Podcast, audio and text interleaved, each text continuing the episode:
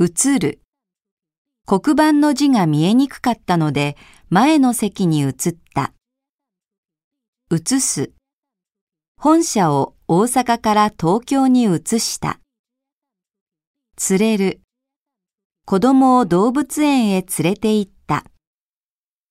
寄る。窓のそばに寄って外を見た。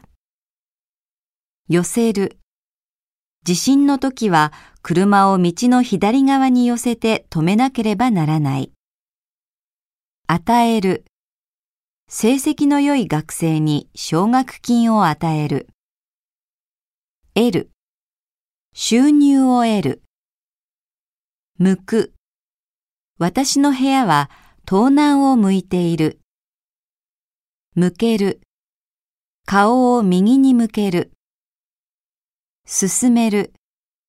ダイエットしている友人に一緒にウォーキングをしようと勧めた。進める。先生に勧められた本を買った。任せる。責任の重い仕事を新人に任せてみた。守る。法律を守る。